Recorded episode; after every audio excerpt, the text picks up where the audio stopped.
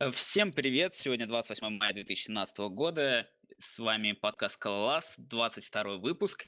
Сегодня мы будем говорить про ведра. А, С вами его ведущий Помачин Григорий из города Москвы. Алексей Фомкин из города Королева. Вадим Чевышев из города Казань. Евгений Токарев из города Екатеринбург. И Матвей Мальков из города Москва. Да, Матвей нас спе- наш специальный гость, который будет говорить про э, боль и не боль на скале под андроидом. Матвей, расскажи сначала про себя вообще. Как ты начал э, программирование, как ты попал в скалу? Писал ли ты на PHP? Это очень важно. Окей. А, Так, чуть-чуть туда издалека, получается. В общем, карьера там моя началась, наверное, лет уже 7 назад. Вот. И она, в принципе, началась сразу с андроида, с Java. Вот. Я попал там в одну компанию outsource и начал писать на Java. И пока писал-писал, в общем, хотелось чего-то лучшего. И потом вот начал интересоваться скалой со временем. И потом так случилось, что нашел меня, там, как я, х- не меня, один хороший стартап, который как раз начинал новый проект под Android на скале. Вот. И, и меня это заинтересовало. Интересовало то, что я знаю скалу, и то, что я знаю хорошо Android. И, в общем, мы так вот сработались. Так скалу я и ну, так я и начал писать production код на скале. Вот. На PHP я не писал production код, поэтому, в общем, возрадуйтесь. И, в принципе, могу, наверное, начать рассказывать про проект, если хотите. Э, Давай будет интересно, может быть, с того, как вообще попал в скалу, а то как-то ты писал на Java, и вдруг ты внезапно в скалу залез.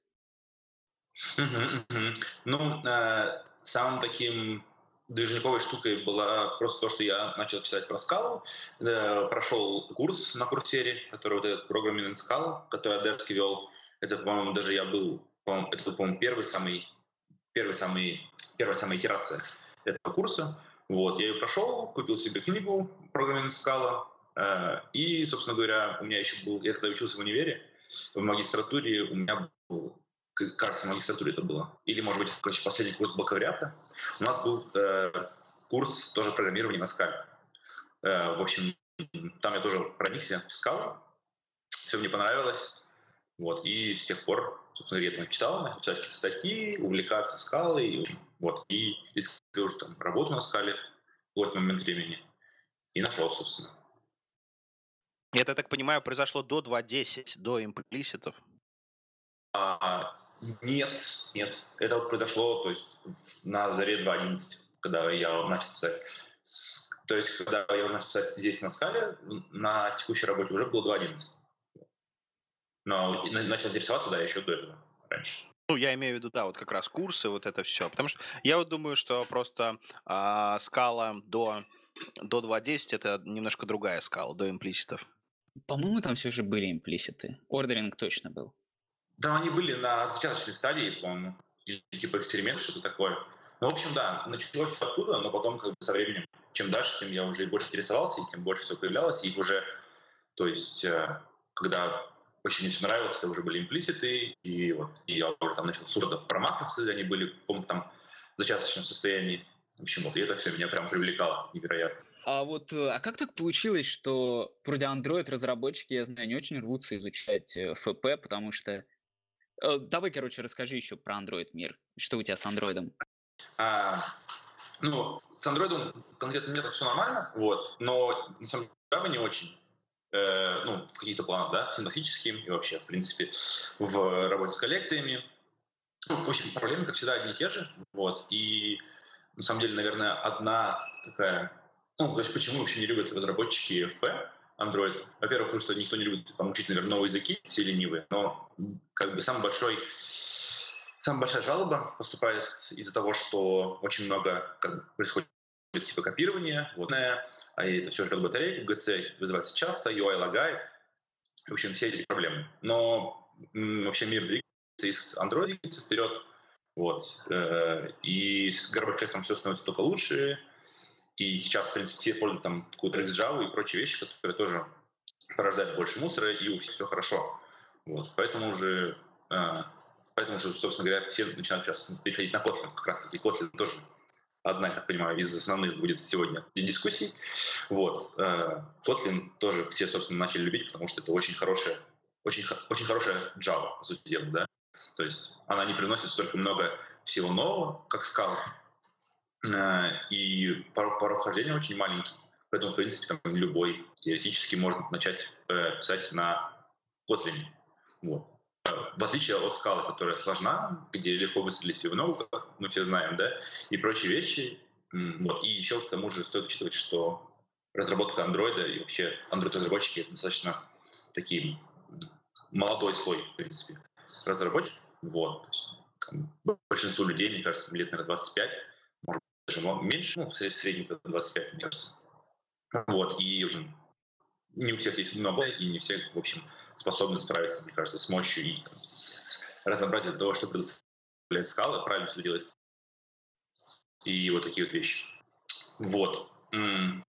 Разве не должно быть такого, то, что молодых разработчиков должны сдерживать старшие коллеги, которые уже как бы вот э, все понимают? Да, безусловно, конечно. Но очень сложно найти хороших коллег, которые бы... В общем, тут вообще все это говорит о том, что очень сложно найти хороших чуваков на скале, да? а если мы хотим говорить про скалу еще под Android, то найти чувака, который хотел бы, который знал скалу, хотел бы писать под Android на скале, вот, и при этом был бы опытным, да, типа, практически, ну, невероятная задача, это тоже должен быть какой-то такой чувак, который любит эзотерику, ну, типа там меня, это все равно довольно странное желание, да, писать там, под скалу, Android, когда у тебя есть Kotlin, ну, где, в принципе, там есть сейчас э, нормально работающие лямбды, даже на 6 Java под Android и прочие вещи, да. Но так, конечно, то есть сейчас у нас примерно так и происходит, что у нас есть чуваки, которые разбираются получше, вот, и не дают э, делать такие плохие вещи, как раз работают Э, ну, более молодым разработчикам и не дают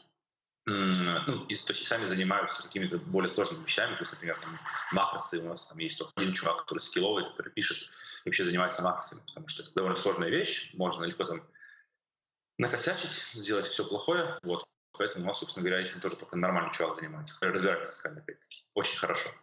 Поэтому, да, тут осторожность никогда не мешает, и, в общем, да, мы стараемся как-то разграничить чтобы сложные вещи делали более продвинутые чуваки. Я имел даже в виду скорее э, в том, чтобы э, сложные вещи а вообще ограничивались в проекте. Ну, ну я вообще не, говорю, что макросы, например, это сложная вещь, но, например, э, я вот рестрикчу white box макросы, да, то есть я black box макросы разрешаю, а вот white box макросы, например, рестрикчу, потому что это сложное поведение, да, я рестрикчу, например, там всякие такие вещи типа for some, early initializers, то есть вот такие вот вещи. И, например, я полностью рестрикчу создание собственных а, этих самых типов высшего порядка в проекте вот в бизнес-логике. Ну, вот, вот так, вот такие вот правила я установил, просто для того, чтобы потом это было легче мейнтейнить. То есть я имею в виду не то, что запрещает там молодым разработчикам делать а, какие-то сложные, а то, что вообще как бы ограничивать с, а, ну, выразительность языка на уровне проекта на всего. Ну да, смотри, ну типа, во-первых, у нас тоже, например, зарегистрированы whitebox макросы, но суть даже не в этом. Суть в том, что стоит начать с того, что не все, что скале, работает вообще под Android. В принципе, да, начнем с этого. Вот. И мы до сих пор вынуждены сидим на 2.11 скале, потому что 2.12 Android поддерживаться не может, потому что она на 8 Java, ну, с 8 Java compatibility, а у Android ее нет. Вот, поэтому у нас тоже есть проблема, что у нас есть два проекта, которые шарят один core, и у нас макросы работают нормально в 2.12, в 2.11 не работают. Поэтому да, мы на самом деле довольно много всего ограничиваем. У нас, э, допустим, тех же специфик Android. У нас довольно мало имплисит классов, например, тоже. Не потому что они сложные, а потому что они порождают опять-таки лишний объект, они там все врапят друг друга, да, и из-за этого больше мусора, и ну, все работает хуже, короче, это работает хуже.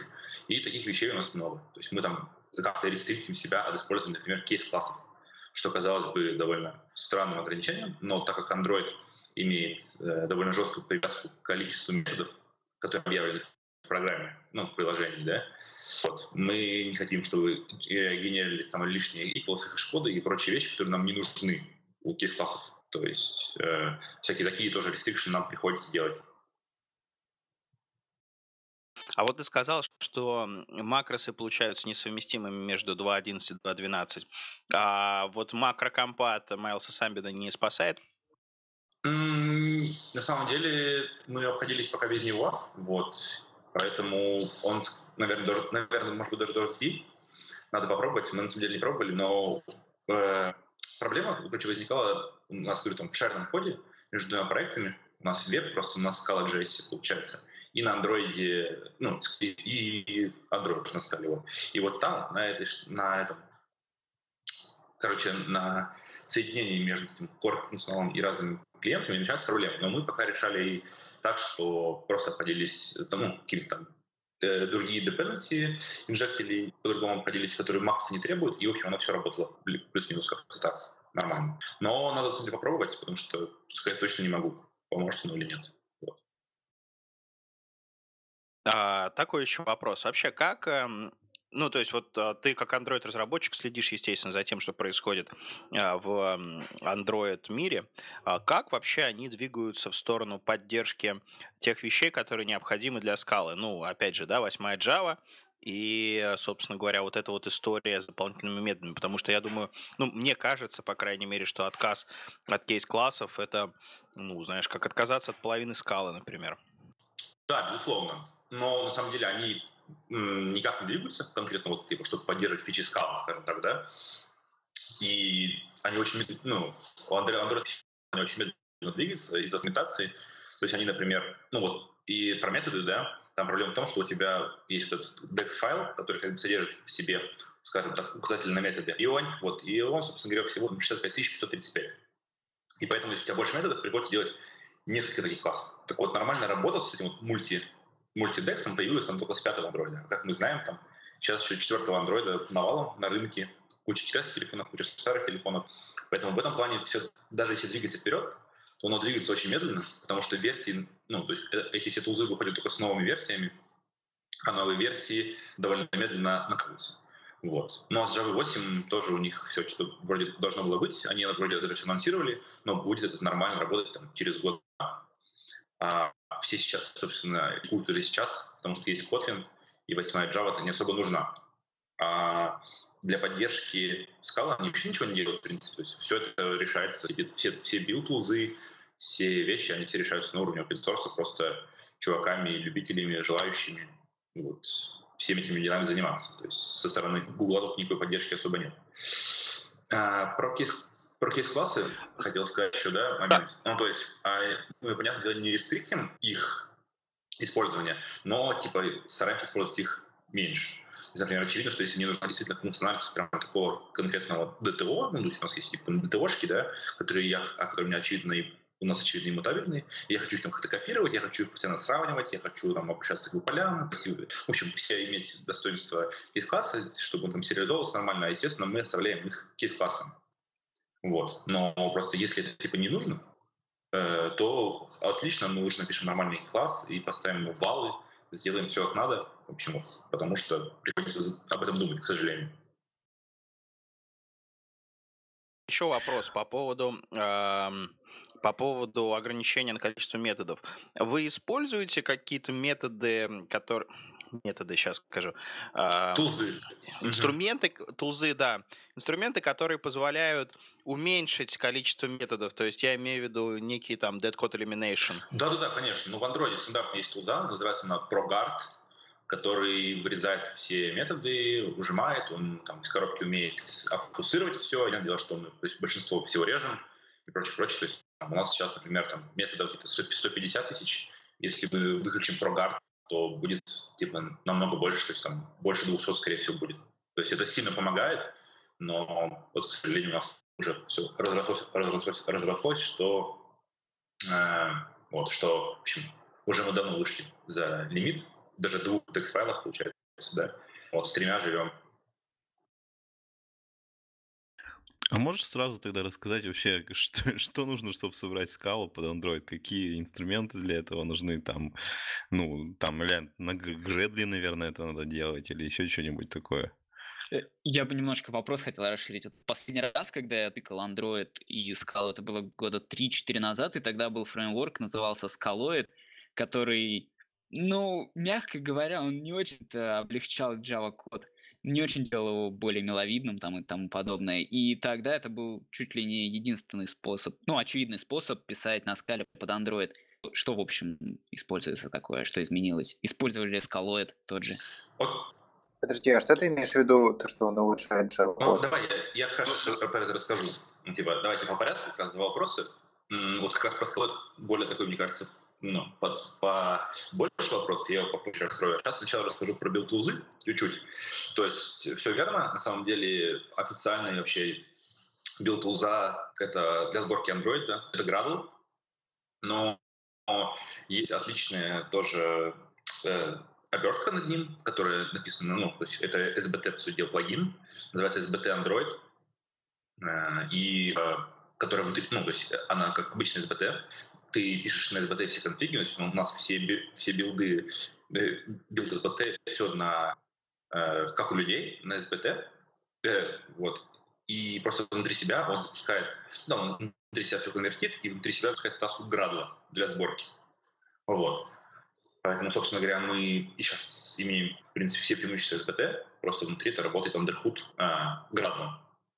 Вот, так хитренько. И оно все работает очень быстро, хорошо, оно там все, все, все поддерживает. У нас там есть всякие э, скалоформатеры, всякие линтеры и прочее, прочее. Все скалы, все, ну, то есть все работает, все подрубается, все красиво и хорошо. У нас там ну, такая есть нормальная инфраструктура, там каких-то запаковок, релизов, да, там в Android есть такие, ну, они поддерживают все эти фишки э, андроидные, то есть, например, подписка разными э, разных APK-файлов да, для паблишинга в бету, для паблишинга э, в релизный в App Store, ну, Google Play Store, для дебажных сборов, там, для тестирования какого-то. То есть у нас там такая нормальная инфраструктура, и вся она, в принципе, вот написана, ну, на скале, там, на SBT. То есть в этом плане все нормально вот, для тулзов. А что касается библиотек, это, говорю, такая тема большая, интересная. За три года, на самом деле, изменилось, ну, то есть Scalor сильно поменялся, на самом деле, но и изначально, когда мы начали писать проект, мы втянули Scaloid, потому что подумали, ну вот, здорово, чуваки там, в общем, за... постарались, чтобы кучу убрать бойлерплейта, но на деле, да, как ты сказал правильно, большого профита мы не получили. То есть, на самом деле, на тот момент, вот когда это было, года два назад, даже. Это выглядело как такая подделка чувака, на самом деле, который такой, о, я знаю скалу, вот тут, короче, можно писать DSL, сейчас я просто все заверну чуть-чуть более удободворимый вид. А как это обычно бывает, когда тебе надо хотя бы чуть вправо, чуть влево отступить от, ну, от того, что он написал, все, типа, все ломается, все приходится писать руками. Поэтому мы выкинули все это дело и, в общем, э, пишем сами. На самом деле, э, из такого вот что-то, ну, таких красивых оберточек с, э, на скале для Android мы сейчас ничего не используем, потому что мы обросли довольно, ну, то есть благодаря скале вообще очень хорошо делать DSL, как мы все знаем, вот, и мы написали кучу всяких своих м, специфичных DSL, которые работают так, как нам нужно, вот, обросли довольно большим, то есть у нас там есть какие-то асинхронные вещи, которые поддерживают э, жизненный цикл андроида. То есть жизненный цикл там это сворачивание приложения, переворот экранов, это же вообще а, считается одна из самых больших болей андроида. Вот мы ее тоже, собственно говоря, побеждаем по-своему. То есть, допустим, Scaloid и такие библиотеки, они ничего не могли дать в этом плане. Вот. А мы даже написали, все работает красиво, хорошо, то есть там тоже что-то на имплиситах, что-то как-то еще работает. Вот. И оно прям ну, работает так, нам нужно. Все дисколоиды, они, в принципе, не нужны особо оказались.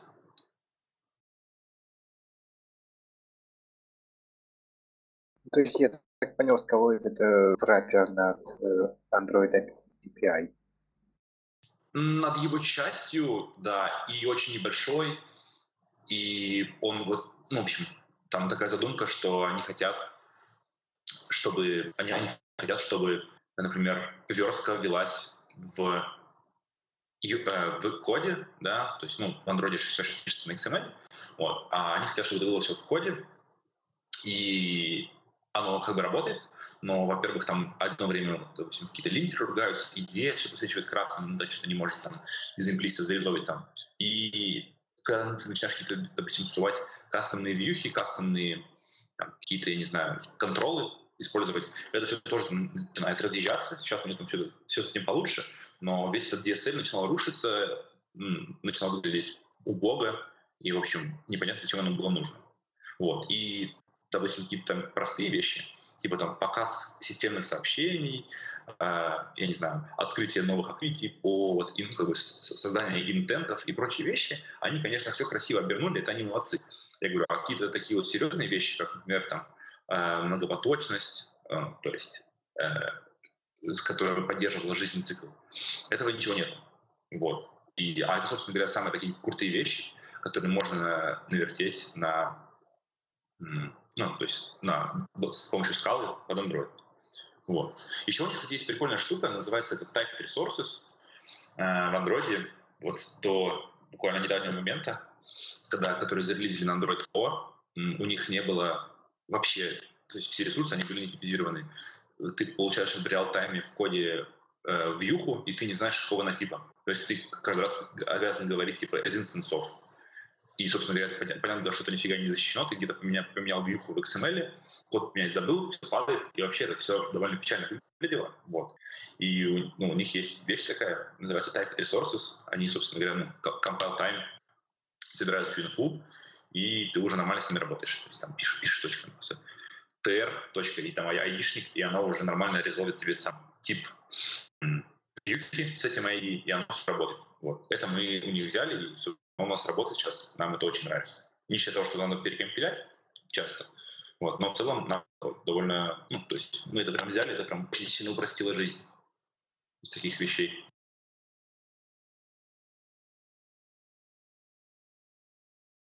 А вот этот DSL, про который ты рассказываешь от скалоида, он основан на XML literals скаловских, или это вообще отдельный какой-то синтаксис и DSL поверх скаловского синтаксиса отдельный? Э, это отдельный DSL, он, по-моему, не с XML связан, то есть э, можно же на самом деле писать ручками, ну, создавать UI ручками в то есть говорить, ну, то есть строить дерево, да, буквально говорить. Вот у меня есть там linear layout, добавь к нему 4 вьюхи друг за другом, потом внутри добавь там еще один layout, и все это делать. Но просто э, оно все, во-первых, ну, тяжело поддерживать, э, и, и оно все требует очень много буллетплейта, и они решили, а давайте вот мы как бы пойдем этим путем, просто будем делать, сделаем красивый DSL, который все нам красиво э, генерил. Вот, поэтому они просто берут и врапят э, реалтаймовую поддержку, ну, не дома, вот в view на экране, просто врапит ее в свой красивый DSL. Вот и все, что они делают на самом деле. Ну, мне, честно говоря, а, э- ага. этот враппер, честно говоря, мне напомнил вот ScalaFX. ScalaFX очень похожий враппер над JavaFX. Все, э, ну, такой, да. же, такой же весьма бесполезный враппер, непонятно, mm-hmm. еще сделанный. И ну, тоже то есть это вот это вот, вот это вот мутабельщина, да, там типа траля-ля, child, это child, вот это вот все. Да, это все, вот оно как раз, типа, они, они это все заворачивали, по, по сути дела, получается, функции, которые принимают там анонимные, ну, анонимные лямбды, которые возвращают еще какой-то, типа, ну, какой-то view, а, ну, ну view это же по сути дела, как, как в дом элемент, да, без разницы. И оно вот, оно, они таким образом, как бы, можно было прям, э, можно было строить дерево красивое. И они, на самом деле, говорю, вот в эту а, э, функцию, которая принимает анонимную лямбду, они просто ну, заворачивали туда child, и оно получалось, как будто бы ты прям вот открыл, открыл скобочки и дальше пошел писать разные вьюхи. То есть избавляя тебя от этого буллетплейта, там add child, add child, get child, add и прочие такие вещи. Ну, я говорю, ну, как, да. Это на самом деле бесполезная штука. Очень здорово поначалу, говорю, ну, что-то кастомизировать, когда у тебя начинает что-то свое, когда ты начинаешь действительно мешать там real-time и ну, то есть брать это дерево и потом еще в другом месте в реал-тайме с ним работать, оно ну, как бы все начинало работать не так красиво в Машке, как они показывают в своих туториалах. Поэтому вот, поэтому оно нафиг нам не, не сдалось, на самом деле, по факту-то.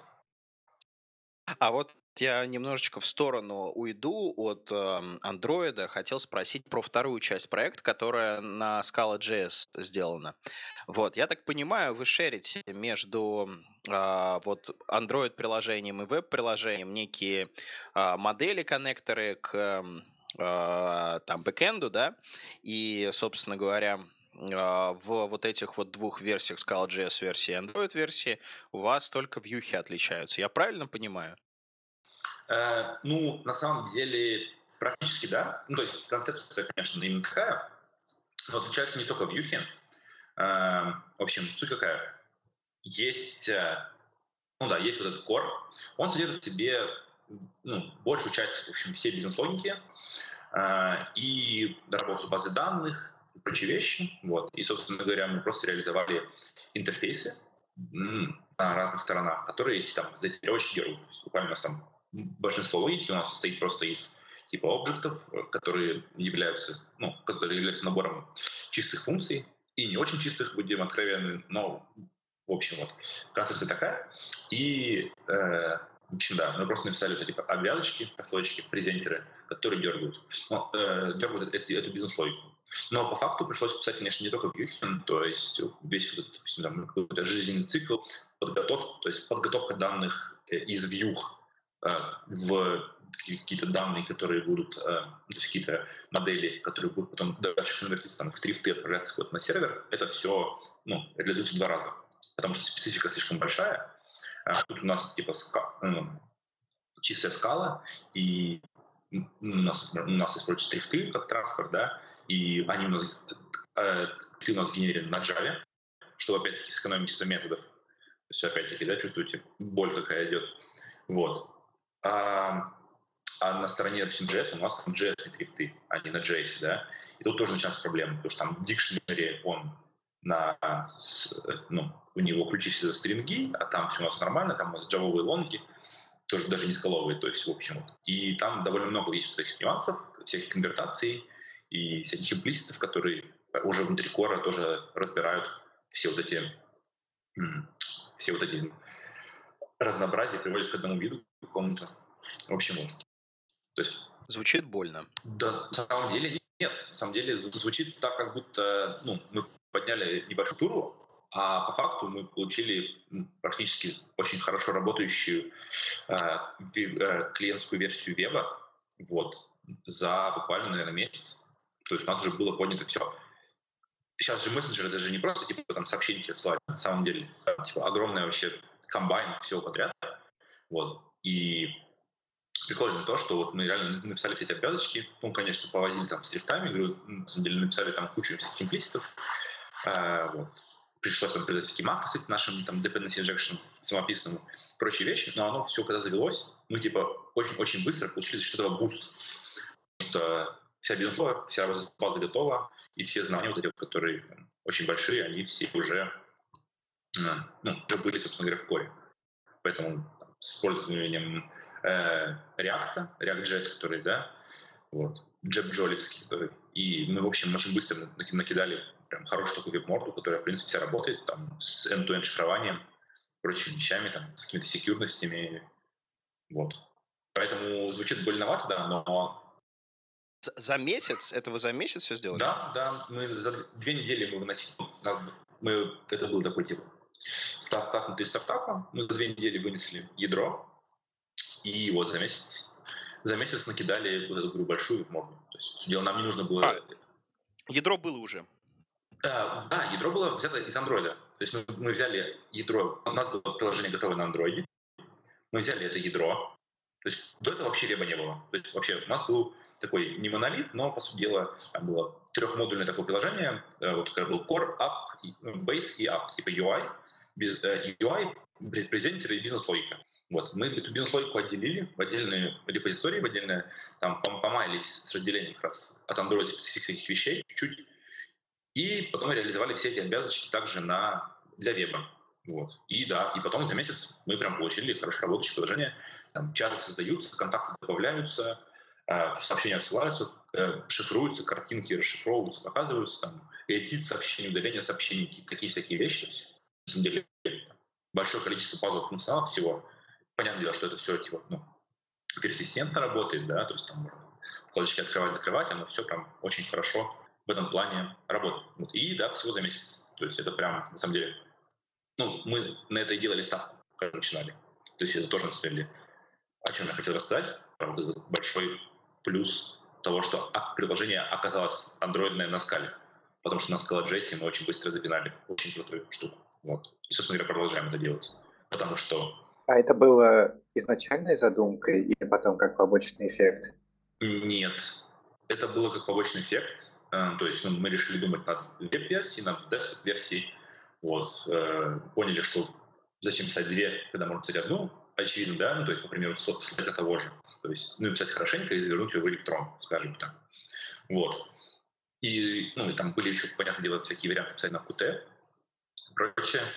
Вот. Но это, и мы подумали, что наш спор, то есть у нас уже есть куча бизнес-логики, и она несет в себе, на самом деле, уйму знаний, потому что у нас там есть какие-то и там, видеоконференции, и P2P, и там, и, там сейфы, не сейфы, в общем, там очень много бизнес-логики. И все эти знания, чтобы не, ну, не реализовывать два раза, можно реализовать один раз, вынести в кор и использовать. Вот. И, в общем, так мы э, такую идею как бы и, ну, скажем так, продали руководству, нам дали шанс попробовать, и мы вот там, за полтора месяца уже предоставили рабочее приложение, от чего, собственно говоря, все на самом деле офигели, порадовались и сказали, что вот это вот мощь скалы, мощь вообще переиспользуемые э, ну, кодовой базы, очевидно, и в общем, мы довольно сильно победили в этом плане.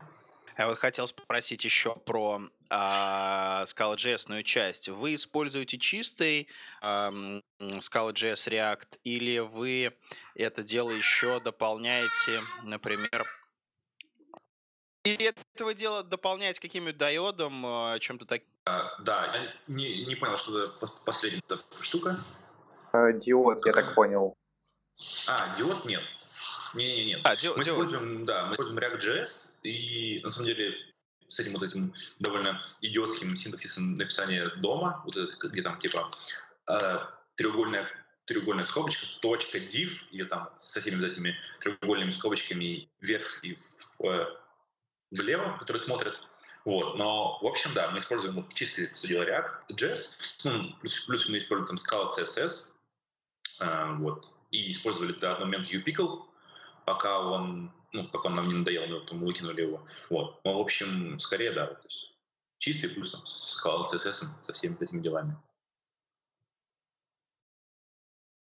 Но нам, на самом деле, чуть-чуть не, чуть не очень нравится конкретно. И, на самом деле, прикольно, что кажется, что не всем, ну, мало кому нравится э, существующий DSL для написания дома.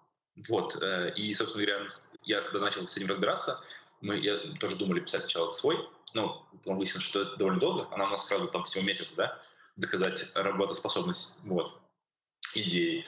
А, и я начал смотреть, и очень много чуваков, как и пиклинг свой, э, так и вот как раз конкретно э, работу с домом реализуют каждый, каждый свою, потому что у всех она, ну, всех лет по-разному, как-то почему с ним работать. Вот мы пока остались на чистой э, ряд в доме, вот этом ну, он пока, в общем, более-менее, но нам не очень нравится, как это выглядит в коде, но, в общем, пока живем, Не смотрели на левшу? А, на Нет, еще не смотрели. Но я теперь посмотрю, да. Потому что я, мы, я прочитал, вот, и надо посмотреть будет. Что, она прям классная? Ну, как бы работает. Тоже с React, да? Нет, она сама, то есть смотри, вот как вот есть React, который, ну, как бы вот реализует, а, собственно говоря, вот этот виртуальный дом, плюс компонентную модель, да, вот. А, а левша, ну, она сама реализует виртуальный дом, то есть она реализует вывод изменений, да, то есть у тебя есть два дерева, да, а, которые там отрендерились. И нужно понять, что произошло да, в этих двух деревьях, чтобы применить эти изменения на реальный дом. Да, то есть на дом браузера. Вот, вот это реализует левша, левша, но она не реализует компоненты. Предполагается, что там будут писаться какие-то веб-компоненты стандартные, ведь у React свои компоненты не, а, стандар, не стандартизированные. А сейчас подходит спецификация уже а, к релизу, ну, когда-то она будет релизнута, но в Chrome, например, уже это реализовано. А веб-компоненты, там несколько спецификаций, которые определяют, как сделать вот кроссплатформенные компоненты, которые можно переиспользовать в любых фреймворках, вот именно на уровне вебовского стандарта. Вот, и предполагается, что в левше вот на этом будут компоненты делаться, а сама левша — это вот DSL и, собственно говоря, вывод изменений. Вот, и в отличие от React, она это делает без э, ну, дополнительных аллокаций памяти. Вот, то есть она в процессе вывода изменений все делает а, это самое, все делает на одном байт-буфере здоровом, вот. А, и, собственно говоря, ничего не аллоцирует, всегда константно по памяти и очень быстро. В общем, ну, короче, вот я надеюсь, что это вот, вот, вот в этом будет ее поинт. Я хотел Да, спросить. это круто, Я деле, хотел да. спросить, а вот, ну, тоже как, как человек заинтересованный, да, как разработчик вот этих вот всех странных вещей, я хотел спросить у себя, вот нет ли желания иногда на андроиде писать так же, как а, а, в вебе? То есть не думали вы смотреть в сторону React Native, например? Ну, вот как раз, да, прикольный вопрос. Про React Native, э, ну, то есть я, на самом деле, тоже на него возлагаю надежды, не сильно большие, не сильно оптимистичные, но очень слежу тоже э, за тем, он движется. В принципе, идея мне импонирует, и м, ну, все это круто, но есть небольшая проблема, что все-таки пока еще никто не придумал, как сделать вот такой крутой UI, который бы вот прям абсолютно нативно работал, ну, то есть ощущался пользователем так же нативно, как, как настоящий нативный сверстанный. Так UI. он, а, он абсолютно нативный. В React Native абсолютно нативный UI. То есть они пред- предлагают писать разные вьюхи под разные а, эти самые, под разные устройства. То есть они, у них там есть какой-то слой обобщения, но его ты можешь не использовать, он очень бедный. То есть там а, ты делаешь отдельную вьюху для Android, отдельную вьюху для iOS. Вот. И, соответственно, они выглядят совершенно нативно, они в тех терминах, которые существуют в Android, в iOS. Ты пользуешься только вот этой вот реактовской моделью. То есть, например, у тебя есть там state, в который приходят, ну, если мы говорим, да, там о чем-то таком Redux подобном или диод подобном, у нас есть state, в который приходит, например, обновление вот этих вот ориентаций, например, там, портрет landscape. Вот. И ты применяешь, собственно говоря, а, вот, эти, вот этот state на свою функцию рендера, которая тебе выдает уже готовый UI вот в терминах Android или iOS. Да, ну, деле, говорю, это, это прикольно, но вот почему-то примерно такая же задумка же была у Самарина, правильно? Ну, то есть она был, у него была са- сама задумка внутри кора не очень, но была такая же тема про то, что ты пишешь э, view, ну, э, view слой нативный для каждой платформы, но почему-то вот не полетело, и вроде и вот на, в, в стартапе, в котором я сейчас, тоже вот до того, как я пришел, была как раз команда писала на Самарине, вот, э, но тоже что-то не полетело. Но говорю, то есть мне идея нравится, и я буду смотреть, как она развивается, потому что, в принципе, это прикольно. Можно будет, например, вообще оставить только вот UI на, э, на HFC, например, да, и вообще все остальное шарики. Это же, типа, шарики это очень круто. То есть, безусловно, да. вот, в будущем я надеюсь, что все полетит. А, еще, кстати, вот про то, что хотелось мне или не хотелось писать э, на андроиде так же, как пишу на вебе, конечно, хотелось, потому что э, очень круто, когда ты все, у тебя, во-первых, работает быстро, компиляется быстро, и, то есть, ну, сколько у нас там, 20 секунд да, там, 20-40 секунд с языка компиляции сейчас на Scala.js проект, если там ты не трогаешь core модуль, да, это все намного круче, потому что сам Android компиляется где-то минуты полторы. И в отличие от э, браузера, ты не можешь там, то есть ты в браузере можешь поменять просто в девелопер консоли там какие-то паддинги и прочее, прочее, прочее, посмотреть, как оно все будет выглядеть, и, и все это дело потом перенести там на скал CSS, да, а на андроиде ты, чтобы все посмотреть, чтобы что-то отдебажить, чтобы добавить новый лог, там что-то еще сделать, тебе приходится каждый раз все это дело перезапускать. И если оно за полторы минуты, это вообще боль. То есть на андроиде, на вебе в этом плане тоже я прям кайфую от того, что все просто можно быстро делать и быстро все и сразу видеть результат. Это прям невероятно. Вот. А, Скажи, а вот а, ты говоришь, полторы минуты перезапускается, потом нужно перезапускать приложение. А, Вот вы пробовали использовать совместно со Scala и JRebel для? М, Нет, мы когда пытались его завести, он не завелся и больше не ходили. Но на самом деле я не думаю, что он нормально заработает. Но на самом деле надо попробовать сейчас. То есть мы сейчас не- не- ну, то есть в его сторону даже не смотрели в последнее время. Но мы решали, на самом деле, свою проблему таким образом, что у нас сейчас есть э, тачка отдельно стоит, на которой мы вот синкаем, запускаем на сборку, и она нам потом обратно все возвращает. Это все быстрее, и комп не лагает, и, в общем, все работает компиляция минуты полторы. Раньше было вообще минуты три. Но с Jirablом, да, раньше была беда, сейчас не знаю, может быть, есть шанс. Но на самом деле в большом комьюнити он на самом деле так и не прижился всецело, скажем так, не стал какой-то де- де-факто штукой. Что очень жаль, конечно. Окей, у меня вопросы кончились, я побегу, а тут меня это самое, дети зовут. Вот, все. Всем пока. С вами был Алексей Фомкин из города Королева. Пока. Пока. У меня еще... э, Ну давай, Женя, давай. Есть такой вопрос. А, Ну, уже как бы от той темы отвлечемся. А, Ну, как бы известно, что когда на Android пишем, у нас как бы большие, как бы ну, довольно критичное использование памяти в приложении. И вот было бы интересно узнать, как бы какие техники, инструменты используются для того, чтобы как бы а, ограничить а, то, как потребляется память, э, как она выделяется там в лайфтайме, чтобы типа не было все время выделялось э, и собиралось и тому подобное. То есть, ну, как бы это для в обычном, в, как бы, когда на обычной скале пишем, как бы довольно нечасто с этим приходится сталкиваться, а на андроиде должно вот это все как бы быть очень актуально, поэтому хотелось бы поинтересоваться. Но да, на самом деле в, в этом, как я говорил, тоже вначале есть проблема, но такие места встречаются на самом деле не везде. То есть в основном какие-то списковые, да, какие-то списковые контролы, списковые элементы, списковая бизнес-логика. Вот. э, Там, да, это критично. То есть у нас есть какие-то куски, которые называются workaround, которые написаны на Java, например, да. То есть какие-то вещи типа, я не знаю, блюра, и еще какие-то вещи, они у нас сериализованы на Java, чтобы там все, в общем, было э, императивненько, уродливо, но работало хорошо.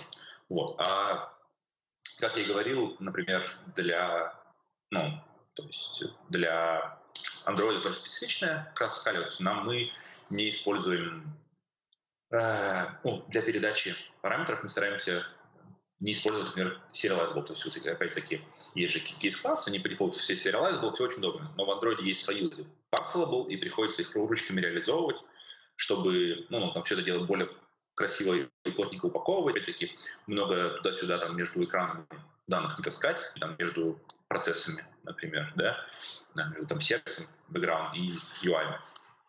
А, чтобы не, не искать кучу данных, все это дело мы, ну, то есть дауншифтимся, скажем так, до Android специфик именно логики, Android специфик реализации. Вот.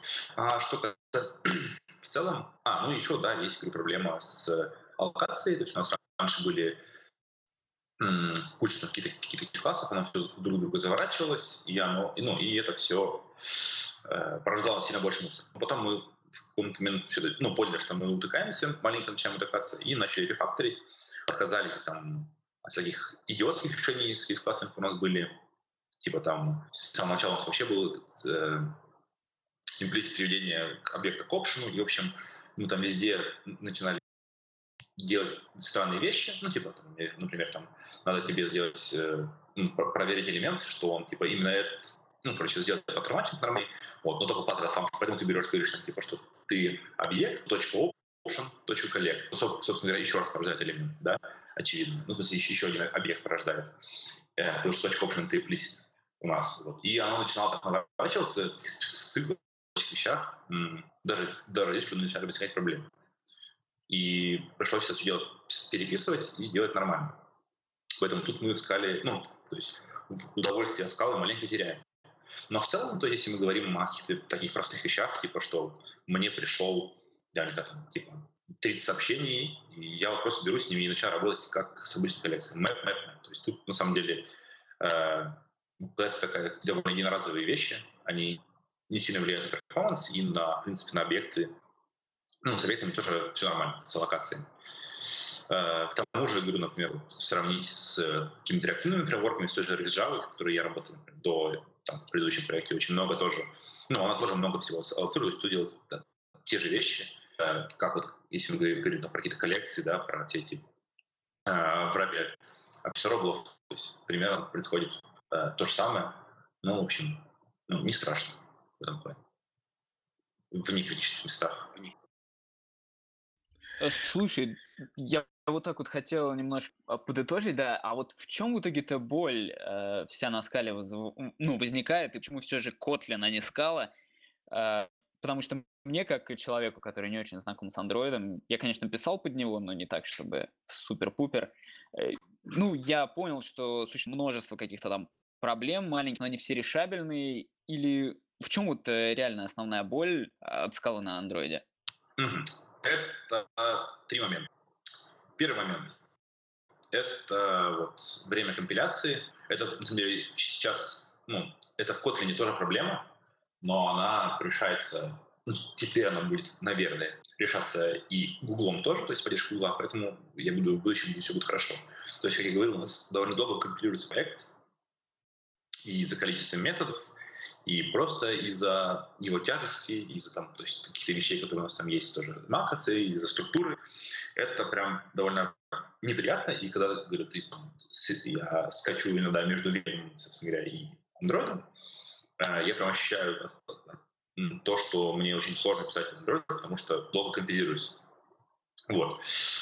Тут, конечно, вопрос инфраструктуры, тач отдельно можно поднять, но, в общем, все равно это прям проблема э, всех не Java языков. Потому что, например, на Java, если ты пишешь, и у тебя все хорошо с количеством методов, с всякими вещами, есть вот подобная штука, как JRable, только от самого Google, она называется она Instant Run, который теоретически там, типа, 4 секунды у тебя уже приложение полностью залилось на телефоне, работает все полностью, ну, уже обновленная версия. Вот. Это, конечно, на самом деле очень сильно э, увеличивает скорость разработки конкретно UI слоев.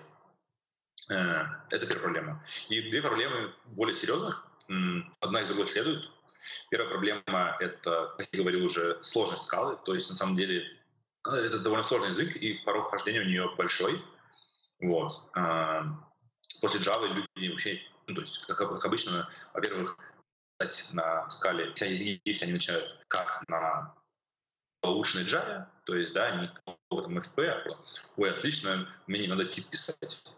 Ой, отлично, и файл тоже не надо писать. Хотя они обычно так люди не пишут, которые типа, ну. В общем, короче, э, такая проблема.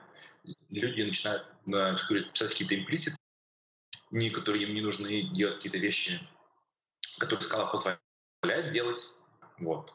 И потом ну, в них и э, поедать кучу проблем. Kotlin же как раз-таки, наоборот, более легковесно. Он говорит, мы хорошая, мы хорошая Java, вот, с кучей всяких плюшечек, переходите к нам. И, и это, собственно... А, ну и еще у них очень, очень большая фишка в том, что они как раз они полностью, э, полностью Java компактны, то есть прям туда-сюда можно э, ну, легко ворочить э, то есть писать что-то, что-то, что-то прям чисто на Kotlin, что-то на Java, и они прям, можно их друг другу прям очень рядом вязать.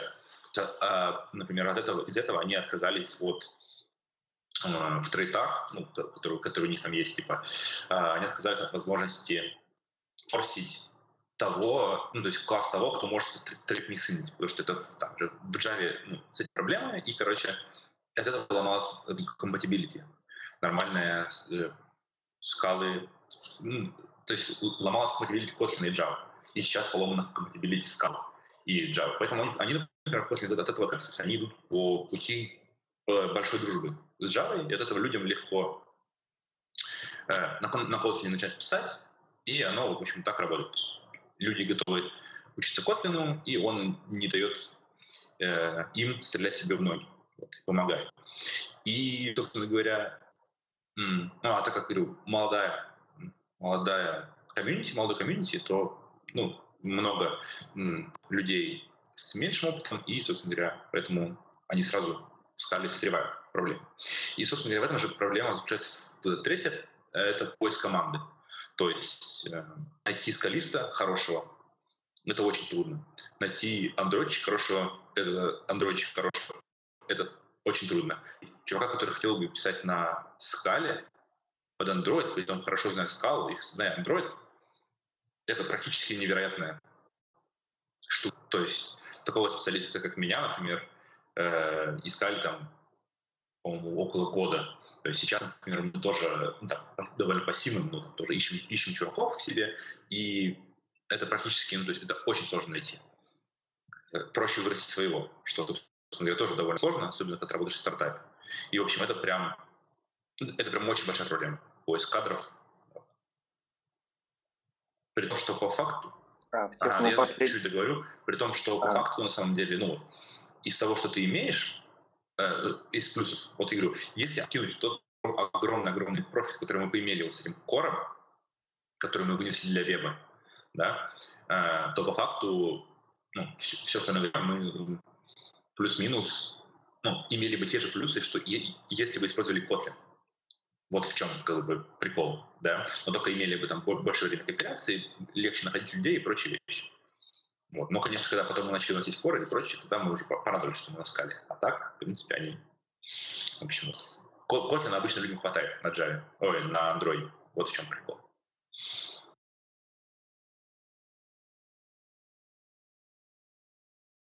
Ага. Вадим. А, не, я в тему последнего думал, чтобы ты рассказал, какой именно проект вы делаете, что это такое, типа, раз вы хайрите, а, давай, сказать, давай, да. куда В общем, писать. мы... Просто вы начали с Функиным говорить, э, и он уже в курсе, что о твоем проекте, а мы только по этим, по обрывкам фраз договариваемся. Ну еще мы поняли, что левша тоже. Это, Ну, это, это да, это. Бежим кинуть продакшн. А что касается нас, ну, в общем, мы на самом деле вот, мессенджер очередной тоже, который ходит много на рынке, но мы специализируемся на B2B секторе и там, в общем, на супер большой э, защищенности данных. У нас то есть, все там end-to-end, и, и есть там конфер- видеоконференции, есть P2P, звонки, видеозвонки и прочие вещи, все это end-to-end тоже.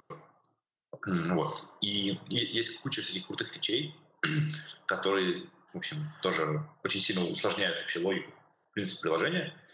Э, Например, это локеры. То есть у меня есть чат, я могу спрятать его под какой-то код. А потом, ну и в любой момент, э, вводя этот код, этот чат-чат появляется, я могу ему что-то писать, и даже находясь там в чате, если я закрываю этот, ну, закрываю э, этот сейф, как бы, то чат там исчезает, все, как бы у меня его нет, говоря. Ну, всякие такие вещи, и говорю, там, типа, супер security на всех стадиях, то есть, там, начиная с базы, там, с двухфакторной аутентификации, включенной там, и, в общем, со всеми такими вещами.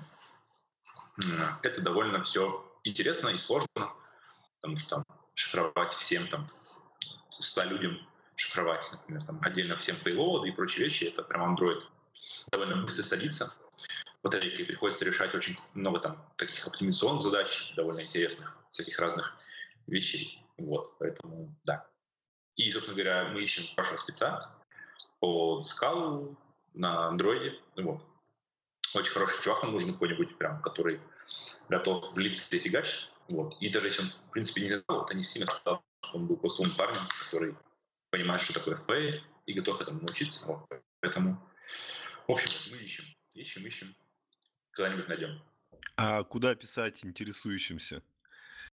Да, как название вообще? Вы запустились, нет? А, Титаниум. Да, называется Титаниум. Это почти как Титаниум БК. Вот, возможно, э, да, мы за- запустились давно уже, у нас там типа релизы каждые две недели есть в Google Play, есть в App Store, можно писать там же прям на developers, developer собака titanium.ai.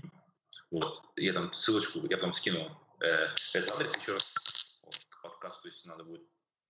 Э, собственно говоря, да, либо можно мне писать, например, в тот же Твиттер или куда еще угодно. Я сразу направлю. У нас тут, в принципе, такой небольшой ламповый стартапчик, и все всем сообщается, и все, ну, можно прямо мне написать, а я с кем надо соединить. Но по факту developer собака там все можно написать, и. А вообще изначально какая была мотивация, то, что вы как бы начали проект на скале? Вы просто устали от Java или были какие-то задумки? Да, были задумки. Была задумка такая. Там, в общем, а, было все на Ксамарине, и оно все затея провалилась. Вот. И опять-таки они не могли, ну, стартап не мог найти даже просто хорошего спеца на просто Android. Вот. И был чувак, очень тоже крутой чувак, но не в Android, а просто типа, как архитектор на, на скале с бэкэнда. И вот, в принципе, его такое решение было начать на скале писать проект. Вот. И когда, когда они это решили, они практически тут же нашли меня, то есть прямо на самом, там, в первый месяц. Э, на скале, собственно, и пришел я и сказал, отлично, давайте. Ну, то есть, типа, э, возможно, можно было там повернуть в Kotlin, но тогда он был в бете, и я тогда на нем тоже попробовал мне вообще не понравилось, что все прям было нестабильно. Вот. Был вариант либо на Java либо на, либо на скале. Я говорю, о, ништяк, чуваки, давайте писать на скале, у нас все получится, мы сейчас все сделаем красиво. Вот. И, в общем, ну, так и начали писать. Наняли еще двух чуваков, один там скал чуть знал, один скал вообще не знал, но он научился. Общем, и начали фигачить, вот уже полтора года уже пишем. Вот. То есть изначально просто было потому, что язык типа надежный, и его знали, ну, core member команды, скажем так. И вот. И потом, и потом уже это все выглядит такой большой плюс, как вот этот core и веб написанный за, за бесплатно. Тоже потом были такие плюсы, которые тоже очень порадовали нас, на самом деле. Окей, значит, э, на Kotlin все-таки перелезать не планируете, да? А...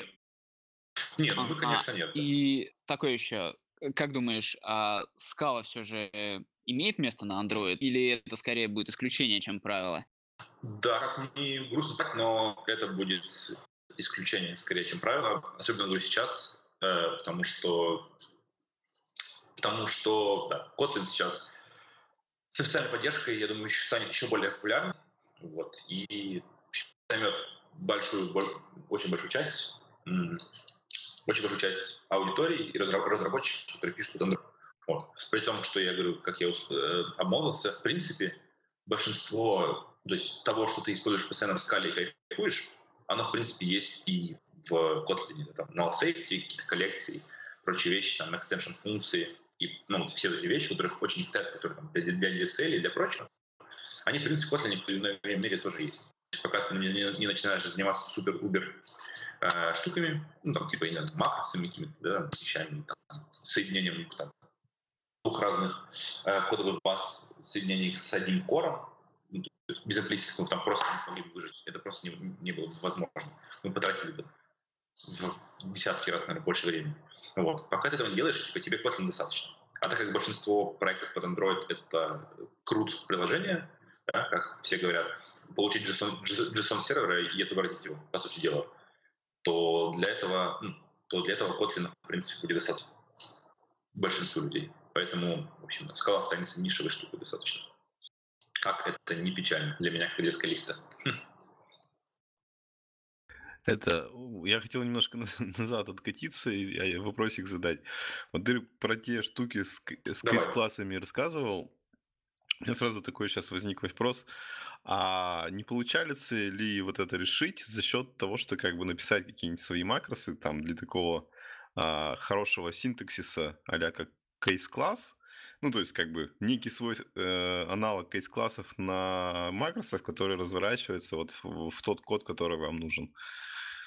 Да-да-да, то есть это, возможно, было быть одним из решений, но, как я говорю, у нас, во-первых, два месяца сказал до сих пор на Android. Вот.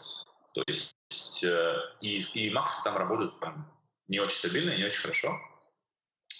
И вот, поэтому, в принципе, ну, как бы, тут тема такая. У нас есть просто ДТОшки, в которых ну, то есть ты обычно ты используешь либо все, либо ничего. Я вот про что хочу сказать. То есть, что делать, либо у тебя есть ДТОшка, которую ты постоянно копируешь, постоянно сериализуешь, куда-то там отдаешь, что-то с ней делаешь, э, либо же у тебя, наоборот, есть э, какие-то прям такие, просто, по, по сути дела, позже, прям, которые ты просто вот хранишь не данные, и вот просто передаешь фун- из функции в функцию, и никуда не сравниваешь, ничего не делаешь. В общем, мы, и вот мы так вот рулим. У нас есть кейс-классы и есть просто классы. Вот. Но по, по, по сути, да, это было бы хорошим решением, но опять-таки э, для андроида это такое, мне кажется, тяжеловесное чуть-чуть решение. А в чем как бы как макросы не всегда работают? Это что значит? А и, кстати, как со скалой метой там на 2.11 под Android? Ну вот тут вот и начинается, то есть всякая тяжелая штука. То есть, например, у нас есть э, event bus какой-то, мы пишем для веба на макросах э, через всякие там хайраки, теги и прочие вещи задумываем, которые бы строили нам э, э, иерархию ивентов, ну, то есть типа, у нас есть, понятно, bus, да, есть там какой-то ивент, и нам нужно вот, что ну, в, в этот ивент есть там какие-то там чат-ивенты, там, я не знаю, юзер-ивент, у них есть еще наследники, еще наследники, там такое большое дерево, и нам нужно все это делать, верифицировать в compile-тайме. Мы все это красиво пишем, и оно работает. Э, ну, то есть мы там все, все, все перепиливаем, делаем силе, там засовываем все в один класс, и, и вроде как дерево строится, все правильно верифицируется, потом переносим этот код на Android, и оно просто ничего не работает. То есть он говорит, отлично, мы, мы, я получаю класс, я говорю, ты, ты кто? Он говорит, отлично, я просто ивент. Вот. И то есть кучу проблем, ты начинаешь гуглить, начинаешь натыкаться, понимаешь, что что-то не работает, просто 2.11, например, в скаломете, и такой, окей, типа, пойдем другим путем. Потому что оно просто не работает. Там причем чуваки что-то фиксят, фиксят, но вот, говорю, конкретно ты начинаешь натыкаться на проблемы, и они говорят, «А, ну, извините, вот 2.11 не держится. И мы такие, пап-пап-пап. Ага, ну окей, у меня больше вопросов нету, наверное, мы тебя уже замучили целый час. Да нет, норм, в принципе, да. Мне нравится. Ну ладно. А, пока тогда перейдем к новостям. Может быть, потом еще что-нибудь спустим, мы сразу замучаем Матвея по поводу скалы на андроиде. А, Договорились. Договорились. Да. Итак, новостям а, вышло, вышел пост What's New in Scala Native. А, это является просто расширенным пояснением к релизу Scala Native 2 а, с разъяснениями, что было в этом релизе. Об этом мы уже говорили до этого. Кому интересен подробнее экскурс, могут залезать на ссылочку. Э, ну, там из интересного, там написано, что стоит ожидать от э, версии 0.3 и 0.4. Э, в частности, в 0.3 обещают новый garbage коллектор уже какой-то. Ну, garbage коллектор — это такая тема. А, Тогда сразу дальше. Релизнул... Не, а в 0.4 интереснее, по-моему, там автоматическая генерация биддингов к C-коду. Или, например, работа на Windows. А у меня такой вопрос, а разве раньше Scala Native не работала на Windows? Нет, А нет, я я, вот не кстати, знаю. я, кстати, видел этот твит, там э, Денис как-то запостил, что вот сила от open source, потому что кто-то неожиданно пришел и начал пилить поддержку Windows. Вот, так что, то есть там какой-то энтузиаст, и он это делает, и, видимо, очень активно. А, окей. А, ну что дальше? Дальше это Аммонит, альтернативный ам, к- Scala Rebel. А, Из интересного лично для меня была поддержка бета Spark улучшенного, разумеется, с Аммонитом. Но я лично никогда не пользовался Аммонитом а, для своих дел и не считал нужным. Еще там интересно, что он этот Q-серв стал поддерживать, и теперь, типа, зависимости быстрее подхватываются. И, кстати, возможно, это действительно так. Я просто сегодня запустил, и так для теста какой-то либо там написал импорт, и она хоп, и неожиданно вместе с котами подтянулась вообще за секундочку. Вот так вот бывает. Постой, то есть как она сейчас работает? Ну, раньше через Иви зависимости подтягивались, а сейчас э, там э, курсер. Ну, вот этот плагин-то, который А, да, иногда работает, иногда нет. Да, который не работает. Это, кстати, прям проблема, потому что мы тоже решили его подтянуть себе, курсер, и прям он что-то непонятно с ним У меня до- Ассемблай, типа, ассемблай нажимаешь, он просто не Да, у меня ничего. доходило до смешного, что он просто даже не находил зависимости в репозиториях. Просто писал, что не может разрезолвить такую-то зависимость. Или может разрезолвить, и по каким-то причинам не собирает ассембли, потому что что-то там не соответствует версиям. Это, конечно, кошмар какой-то был. Вот у нас то же самое было, да. Это прям вообще не очень. Также из интересного это релиз IDE. Женя. Ну, там нечего сказать, там, типа, новая версия Scala IDE, которая работает под Eclipse и поддерживает теперь последнюю версию 2.12, э, ткан, точка 2. Вот и все. А кто-нибудь видел живых людей, кто пишет на Scala ID? Ну, живых нет, но м, как бы на некоторых видяшках, на конференциях такие люди фигурируют иногда. А это случайно не разработчики Scala ID? Запросто может быть. Но они, они же как бы думали о том, что под этот, э, как его, под VS Code следующую версию делать. Может, они скоро запилят, и будет самая популярная IDE. Как бы ядро-то у них довольно хорошее там, насколько я знаю. То есть вот InSimon частично это все юзает. А, ну, то есть там часть наработок, она шарится между Scala IDE и InSimon. А, и Я тут глянул на количество комитов релиза, и оно сколько смешное. 33. Мне кажется, неплохо для старта. А, еще релизнулся фреймворк Lagom. Мы все спрашивали, кто пользуется Lagom и кто им занимается, однако я, конечно, таких людей не знаю, но, однако, 1.3.4 лагом релизнулся. Это багфикс релиз, поэтому в нем ничего нового абсолютно нету. А, кстати, если кто-то из наших слушателей писал новогодний, мы будем очень рады, если вы придете и расскажете. Да, какие у него плюсы, зачем он нужен, э, как его варить. Женя, давай про саламета. Ну, мне тоже особо, к сожалению, в этот раз нечего сказать. Ну, зарелизилась скала мета 1.8. А, там некоторые изменения в API есть и э, непонятная штука под названием Semantic DB. Э, какой-то некий storage формат для вот этого ихнего API. В общем, ничего не понятно. Вот. Так вот. И, ну... в общем, я что хотел сказать. Внимательный слушатель, должно быть, мог заметить, что в этот раз мы сказали про релиз Лагома 1.3.4, ничего не сказали про то, что в нем было релизнуто, какие изменения, какие багфиксы были сделаны. Ранее мы говорили в таком контексте только о баке. И вот почему. Вадим, что же не так с АКО документацией? А, ты сразу туда пошел? Ну да. Я просто подумал, так будет ловко, знаешь, мы сказали про лагом, никогда про лагом не говорили, а тут не сказали ничего про Аку, что там какая-то новая версия Аки зарелизилась, в которой опять ничего не было сделано, только пофиксили критические вещи, очень специфические. А, так что с документацией-то?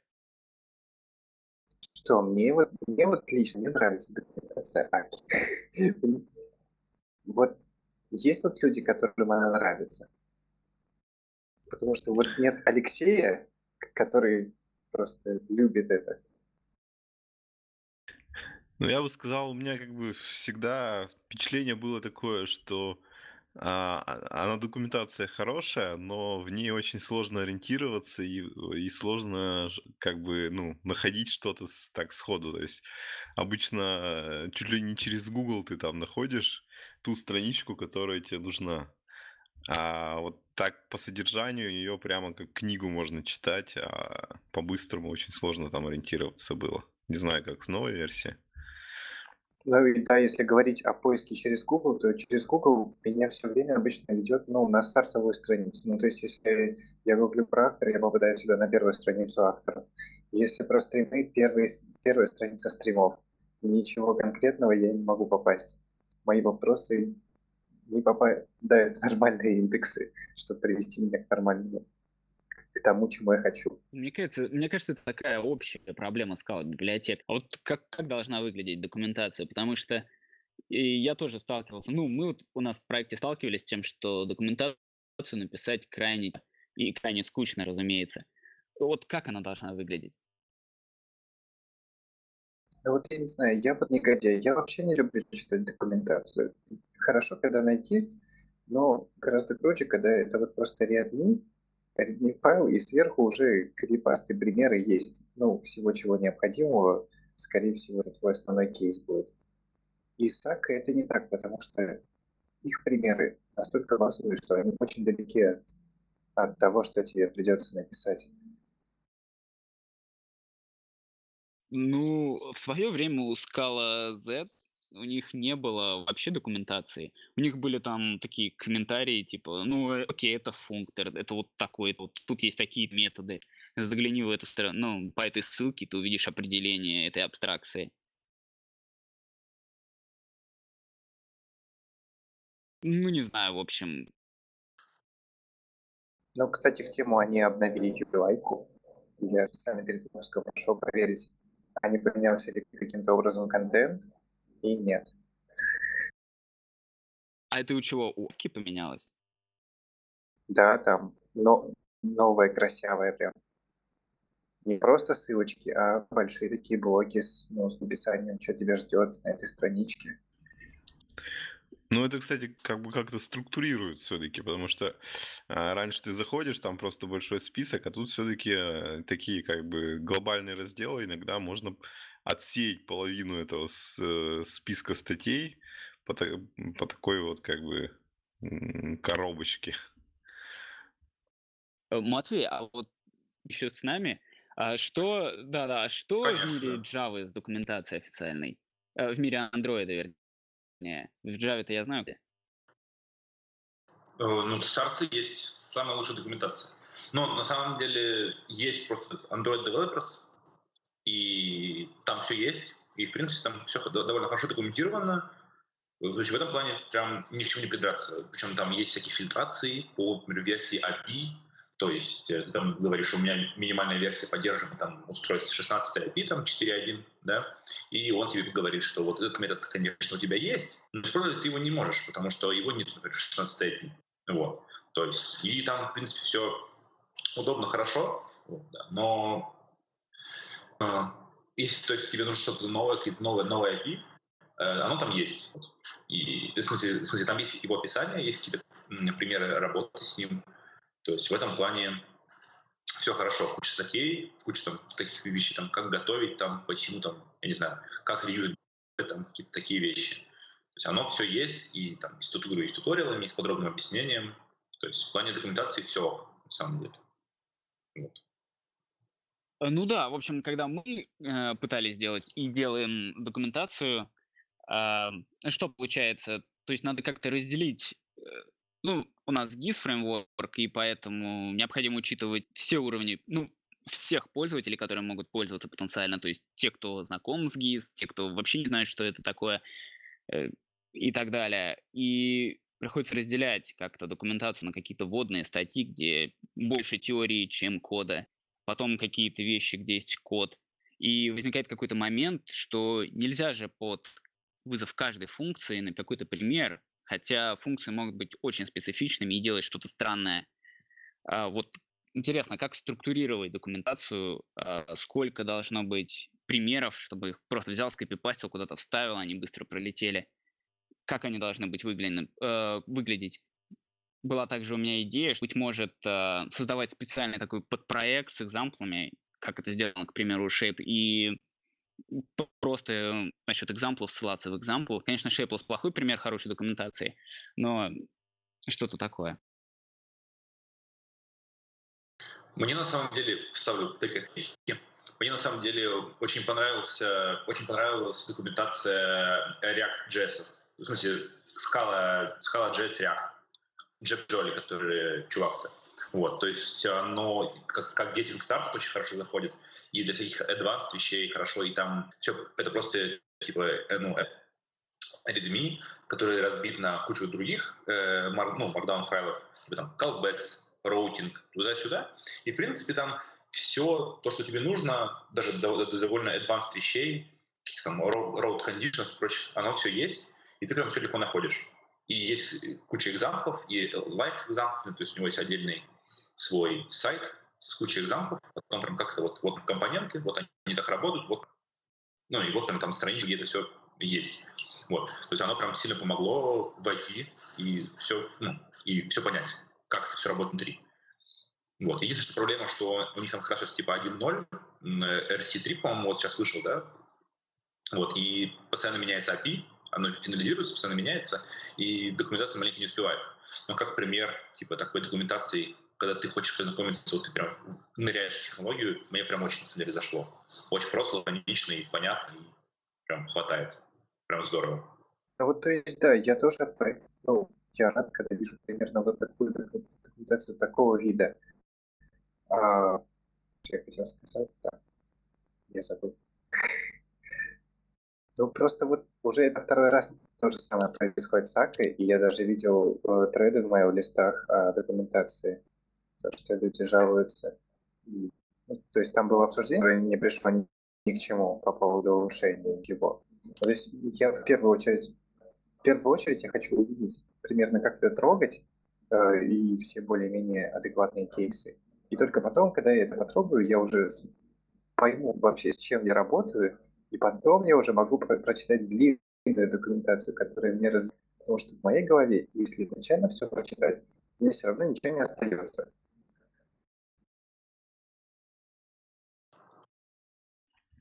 Ну да, у них какая-то как бы сложность со структурированием вот именно и разделением документации на разные части.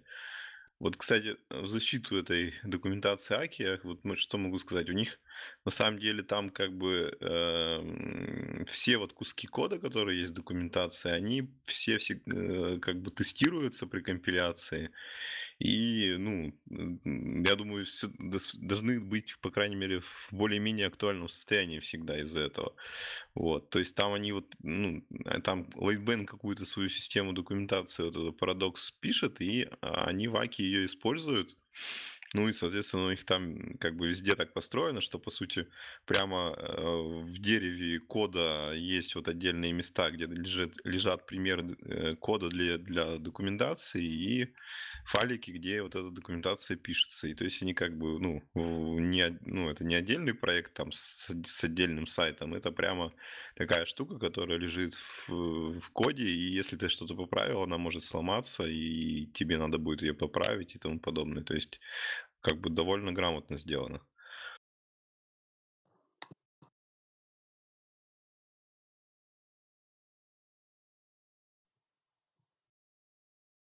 Ну окей, да. Как? Ну, Ну, что еще про документацию могу сказать? Не знаю, мы же замучили эту документацию, а мы тут в последнее время обычно для документирования использовал обычный Markdown, либо RST, и все это складировали где-то в нашем репозитории, но интересным оказался опыт с использованием Read the Docs. Может быть, слышали.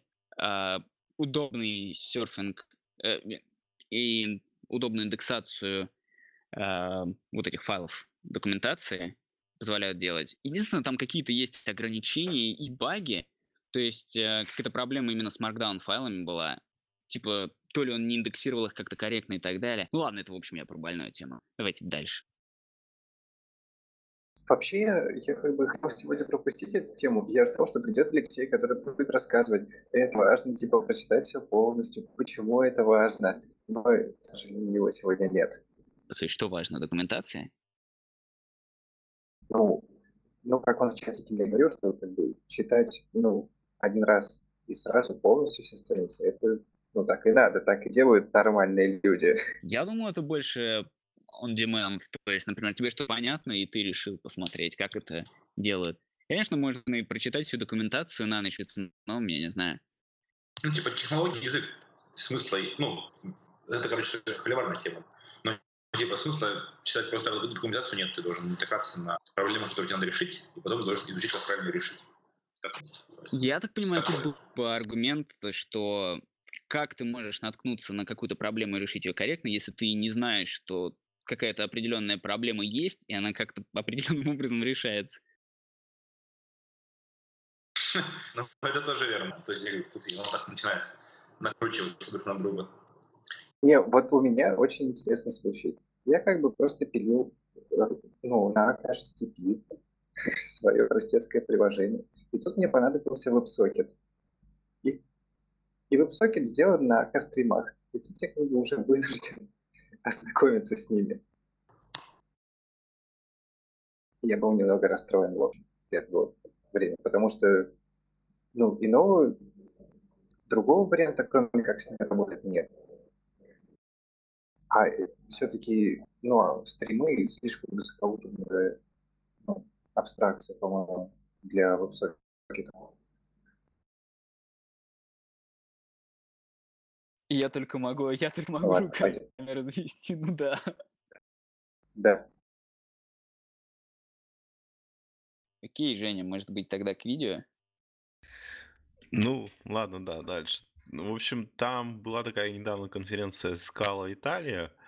Вот. И там, ну, там несколько есть интересных э, лекций оттуда. И вот я бы хотел отметить просто, что э, Майлз Савин там выступал, как бы, ну, и он, видимо, сейчас регулярно будет делать такие э, доклады, как бы, итог за год, э, что произошло в Typelevel 'е, ну, как бы вот в этой некоммерческой организации. Вот, и, собственно, этот доклад интересен тем, что ну, он вот первую часть он там рассказывает много всякого такого организационного, про то, что там много всяких за год библиотек добавилось, и многое там все произошло. А вторая часть, э, она рассказывает о том, что мы в прошлом подкасте пропустили. Он как бы из первых рук рассказывает, что нового в Type Level 4 э, компиляторе скалы какие фичи там интересны, на какие он как бы надежды полагает, что они станут частью скалы и упростят э, создание э, ну, любого такого фун- функционально ориентированного кода. Вот, собственно, все. Окей, спасибо. Ну, ну, что, перейдем тогда к полезняшкам или еще что-нибудь пообсуждаем?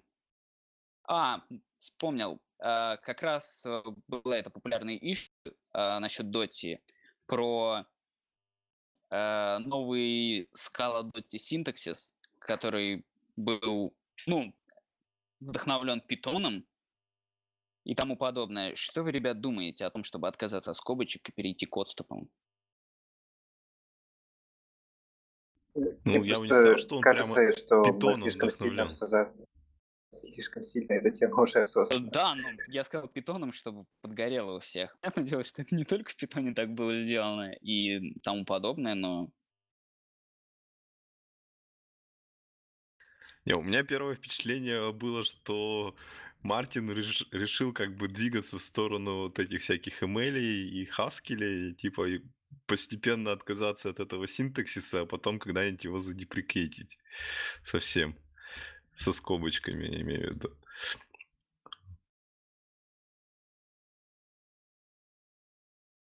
Мое было ощущение, что это просто...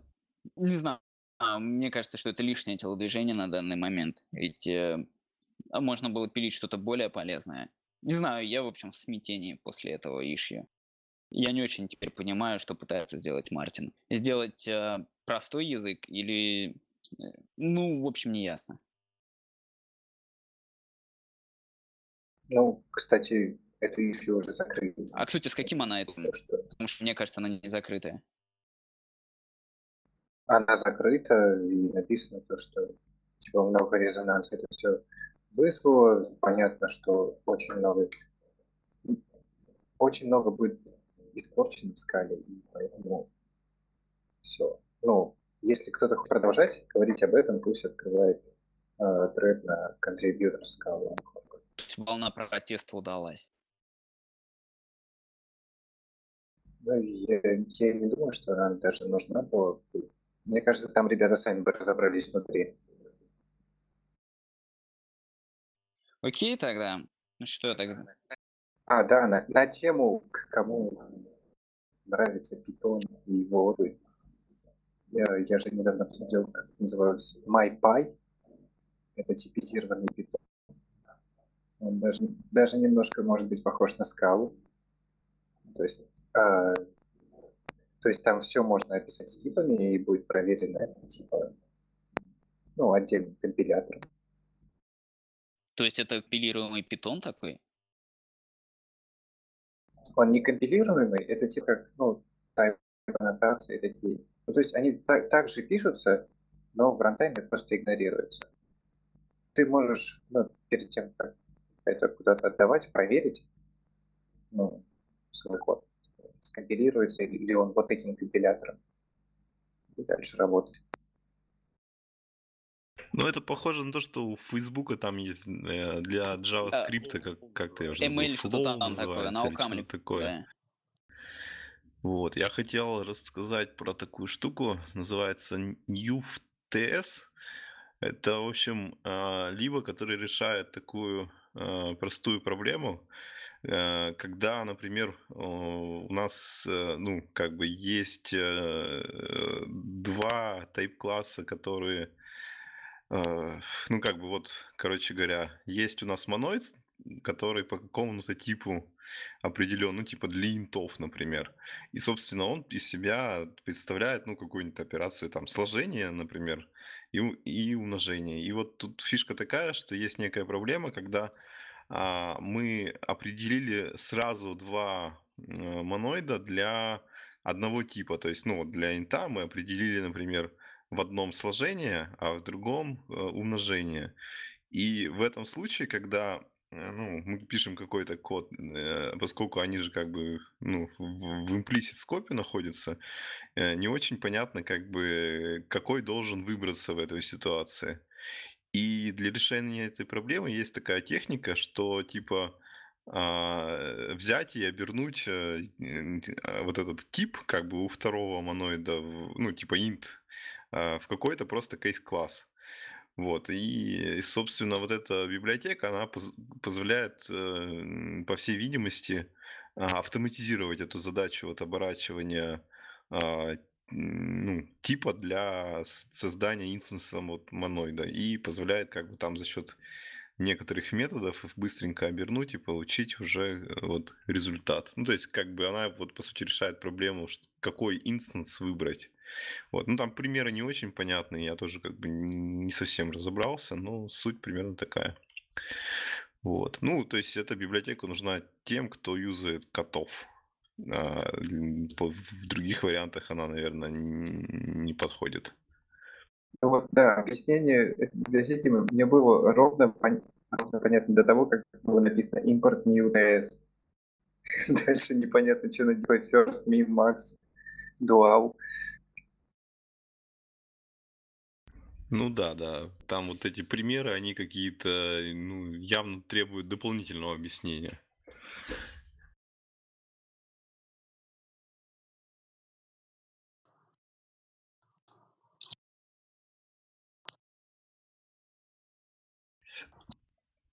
Так, следующую либу... А, я что-то даже не знаю, как Мейн-кун, я думаю, мейн-кун, Какой-то да. зверь. Да, вот. Это, в общем, а, очередная э, либо для а, а, как бы убирания лишнего кода при работе с Taglis Final. Вот. Ну, собственно, наверное, никто из нас не успел ее посмотреть. Ну, аналогично всяким фристайлам, она наверняка за счет макросов э, решает Мы эту все проблему. просто Вот и так все. и собрались Вот, ну, рассказывать про Final Tagless. ну да, надо как-то отдельно собраться Ну, и думаю, мы это сделаем в всего следующий накидать. раз. Ну, постараемся, посмотрим. Окей, ну и тогда от меня ужасная полезняшка. Обычная это библиотека класс util а, Брайана Пеппера. Вообще он начал давно, каким-то образом никто этого не заметил. А, Что она делает? Она позволяет быстрый э, обсервинг классов в рантайме. То есть эм, ее удобно использовать в связке с класс э, forName и так далее. То есть что позволяет? Есть такой класс util, с помощью него можно... Это специальный класс, в котором есть набор методов, который позволяет, к примеру, выдернуть все класс-неймы из такого-то пафа. А, позволяет из своего класс-пафа выдернуть все. Получить различные метаданные по количеству методов, по типу методов и так далее. В общем, это очень удобно, если вы творите какую-то э, ранкерись на скале, а, то это будет очень удобно. Э, что из заявленных э, преимуществ перед использованием обычной Java рефлексии тут говорится, что более быстрый и более щадящий по памяти э, ну, функционал библиотеки, так как используются вместе обычных коллекций, используются стримы и тому подобное. Ну, в общем, пользуйтесь, попробуйте. Я попользовался, и мне она не пригодилась, к сожалению. Окей, ну, похоже, мы к концу подходим. Или нам есть еще что добавить? Ну окей тогда. Что ж, с вами был подкаст Скалоласт. Подписывайтесь на наш твиттер, пишите нам комментарии. Если вам есть что написать, пишите на почту. И опять же в комментарии. Можете везде продублировать. Можно в телеграм-чатике. А, с вами был а, его ведущий Григорий Помачин. Вадим Челшов. Всем пока. Евгений Токарев. Всем пока. А, мы забыли, мы забыли финальное а, слово. постой, гость, финальное слово, давай. А, да. Так, финальное слово по поводу... Да, по поводу того, что произошло сейчас. Не, вообще, что хочешь сказать, пропиарить, напомнить про... Можно передавать приветы там родителям? Да, напоминаю, напоминаю вам, что Scala — это замечательный язык. Вот. И я напоминаю, что мы ждем нашего скалиста э, вот, под Android у нас в проекте. Очень сильно ждем. Вот, потому что, на самом деле, заканчивая тему, да, Scala все-таки под Android — это очень прикольный и интересный experience, и в продакшн оно едет хорошо, вот.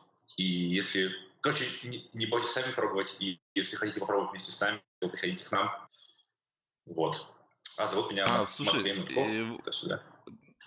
Подожди, подожди, подожди, Давай. такой вопрос. А мы не озвучили-то, а человек-то нужен в офис или удаленно? А, лучше в офис, но можно, наверное, удаленно по пообщаться. Но мы предпочитаем А офис, офис. где? Москва. Ну, так...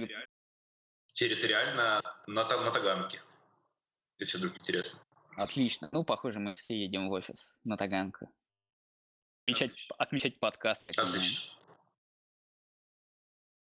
Да, вы выезжайте. Окей, в общем, ну еще раз, с вами были ведущие. Да, всем пока. До свидания. Пока.